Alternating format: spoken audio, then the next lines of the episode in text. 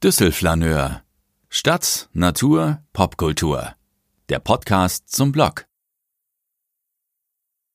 Suchen unter Buchen. Onkel Heiner marschiert durch den Wald. Plötzlich bleibt er stehen, reckt die Nase, atmet tief ein, wie ein Lawinensuchhund, der Witterung aufnimmt. Dort, wo Buchen wachsen, haben wir bessere Chancen, sagt er und zwirbelt seine Barthaare. Chancen worauf? Pfifferlinge. Er zeigt die Richtung. Da geht's lang.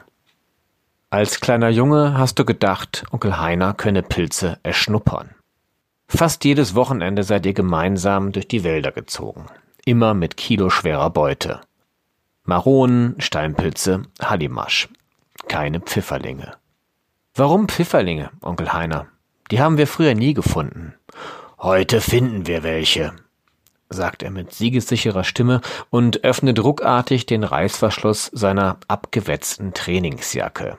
Himmelblau, weiße Streifen, Löcher an den Ellenbogen.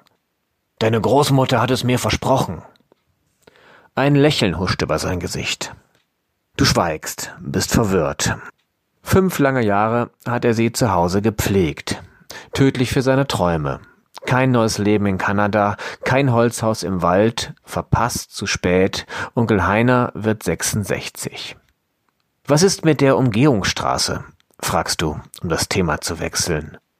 Wird jetzt doch gebaut. Sie wollen Ende des Jahres anfangen. Durch den Wald? Ja, durch den Wald. Onkel Heiner presst die Lippen zusammen. Seit er vor gut drei Jahrzehnten mit deiner Mutter, seiner Schwester, den Kontakt abgebrochen hat, hast du ihn nicht mehr gesehen. Bis zur Beerdigung vor einer Woche.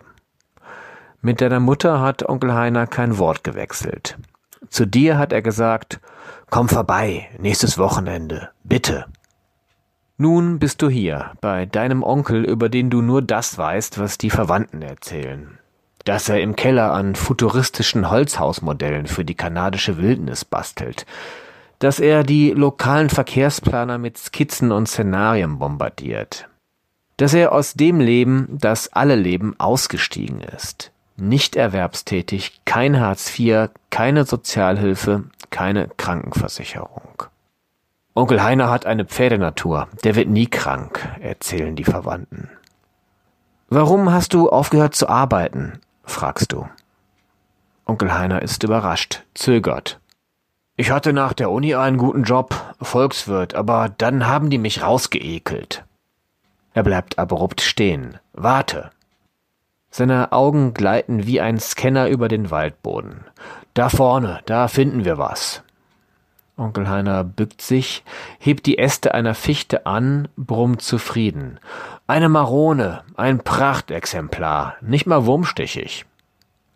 Er zückt sein Messer und präsentiert dir einen riesigen Pilz mit rötlich-braunem Hut. Du bist mein Glücksbringer, Junge, wie früher. Du zuckst die Schultern. Dann fragst du, und wie war das jetzt mit dem Job? Onkel Heiner legt die Marone vorsichtig in den Korb, bläst die Backen auf, beäugt dich misstrauisch. Mobbing, so würde man das nennen heutzutage. Wurdest du gekündigt? Nee, ich habe den gekündigt. Und dann? Ab nach West-Berlin, fast zehn Jahre. Berlin? West-Berlin? Bundeswehr, Reserveübung. Mit Wohnsitz in West-Berlin konnte man sich drücken. Du bei der Bundeswehr? Onkel Heiner schmunzelt. Die Grundausbildung musste sein. Darüber gab's Anfang der 60er keine Diskussionen. Schon gar nicht bei unserem Vater. Er kratzt sich hinter den Ohren. Seitdem hören die mich ab. Die ganze Familie weiß, dass Onkel Heiner sich verfolgt fühlt. Bundesnachrichtendienst, örtliche Politiker, Journalisten. Das komplette Programm, sagt deine Mutter. Onkel Heiner ist die größtmögliche Ausnahme der Regel. Pilzeheiner nennen sie ihn im Ort. Ein bezopfter 1,95 Meter Hühne, der mit museumsreifen VW-Bus samt eingebauter Schlafcouch durch die Gegend fährt, gerne mitten im Wald übernachtet, sparsam vom Ersparten lebt, regelmäßig kämpferische Leserbriefe an die Lokalzeitung schreibt und seine Kleidung bis zum letzten Fetzen austrägt. Weißt du, was ich mache, wenn die wieder mal einen auf mich angesetzt haben? Du schüttelst den Kopf. Ich sage, passen Sie auf, ich bin radioaktiv verseucht. Hemmungsloser Pilzesser. Sie wissen schon, die Tschernobyl-Regenfälle 1986. Cäsium, das baut sich erst nach Jahrzehnten ab. Also kommen Sie mir besser nicht zu nahe. Und das funktioniert? Und wie? Süßlicher Geruch streift deine Nase, Onkel Heiners Markenzeichen. Um Wasser zu sparen, duscht er nur einmal die Woche. Onkel Heiner stinkt nach Schweiß und riecht nach Wald. Du trottest schweigend hinter ihm her. Äste knacken, Vögel zwitschern. Nach fünf Minuten dreht sich Onkel Heiner um.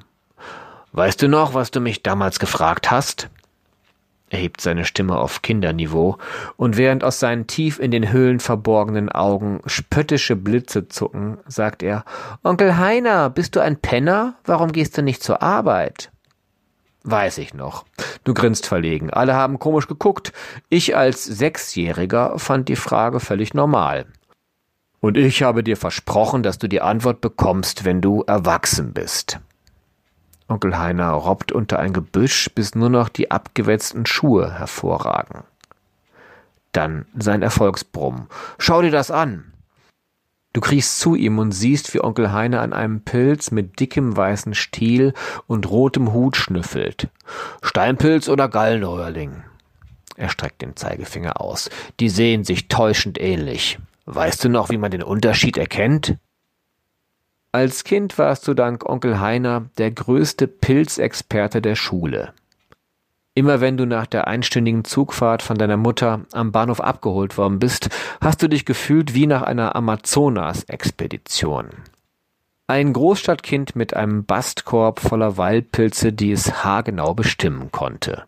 Geruch, Stielgröße, Hutform, Lamellen, Röhren, Geschmack. Keine Ahnung, Steinpilz?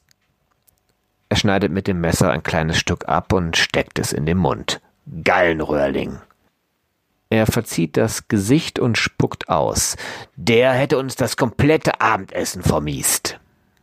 Eigentlich hast du nicht geplant, zum Essen zu bleiben. Doch bevor du etwas sagen kannst, ist Onkel Heiner längst aufgesprungen und weitergezogen. Als ihr das Buchenwäldchen erreicht, hetzt er vom Baum zu Baum. Hier irgendwo muss es sein. Sie hat mir die Stelle genau beschrieben. Ihr müsst unter Buchen suchen, hat sie gesagt. Wann? Letzte Woche, zwei Tage vor ihrem Tod. Onkel Heiner sieht die Zweifel in deinen Augen. Du glaubst mir nicht, Junge? Ich weiß, wovon ich spreche. Ich habe ihr jeden Tag den Hintern abgewischt, sie gebadet, ihr Gebiss geputzt, sie zum Arzt gefahren.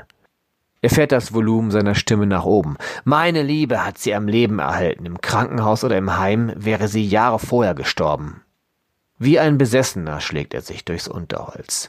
Als Kind habe ich hier massenweise Pfifferlinge gefunden. Er hält inne, fährt sich durch den silbernen Haarzopf. Mutter hat von einem kleinen Graben gesprochen. Onkel Heiner, wenn wir hier jeden Quadratzentimeter absuchen, brauchen wir noch. Onkel Heiners Stimme schwillt an. Wir müssen weitersuchen. Einen Augenblick später legt er dir beschwichtigend die Hand auf den Arm. Junge, ich habe ihr versprochen, die Pfifferlinge zu finden. Und ich habe ihr auch versprochen, sie gemeinsam mit dir zu finden. Das fand sie gut.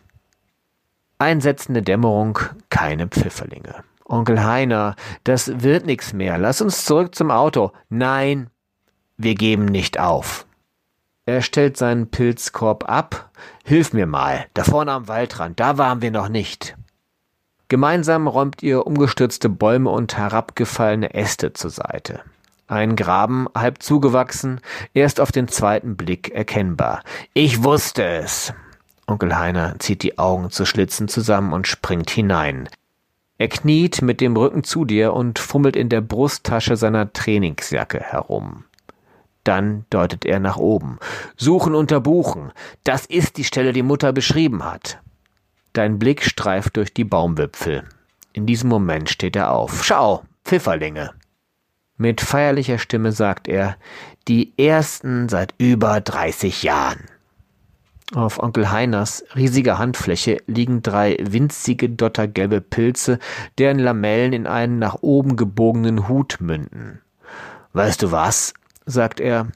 Am liebsten möchte ich hier im Wald sterben, beim in die Pilze gehen. Kurz und schmerzlos, Herzinfarkt, Gehirnschlag, egal. Bloß nicht Alzheimer, so wie bei Mutter. Du denkst an deine Großmutter, über deren Lippen in den letzten Jahren ihres Lebens kein einziger zusammenhängender Satz gekommen ist. Er schaut dich durchdringend an. Langsam aber sicher hat sie die Kontrolle verloren. Kannst du dir vorstellen, wie das ist, die Kontrolle verlieren? Du schluckst, schweigst, hebst die Schultern. Junge, wir sollten wieder regelmäßig in die Pilze gehen. Onkel Heiner parkt den VW-Bus vor dem Kleinstadtbahnhof. Zum ersten Mal im Leben umarmt er dich. Ja, sollten wir. Der Kloß in deinem Hals scheint Tonnen zu wiegen. Vor deinem geistigen Auge erscheint die Pfifferling-Box aus dem Supermarkt, die Onkel Heiner auf der Rückbank unter einem Handtuch versteckt hat. 250 Gramm, gesucht in Litauen. 3,50 Euro Sonderangebot. Lidl oder Aldi. Vor eurer Pilztour war die Box eingeschweißt. Jetzt ist die Folie aufgerissen. Du steigst in den Zug, auf der Türschwelle guckst du dich um. Gibt es in Litauen auch Buchen? Wenn das mal keine blöde Frage ist, Junge. Onkel Heiner beginnt schallend zu lachen. Litauen, wie kommst du denn darauf? Die Türen schließen, du winkst ihm zu. Er winkt unbeholfen zurück. Wann er wohl zuletzt gewunken hat. Du setzt dich und betrachtest den Bastkorb auf deinen Knien. Jede Menge Pilze. Maronen, Steinpilze, Hallimasch und drei litauische Pfifferlinge. Dies war eine Folge von Düsselflaneur, der Podcast zum Blog. Mehr Infos unter www.düssel-flaneur.de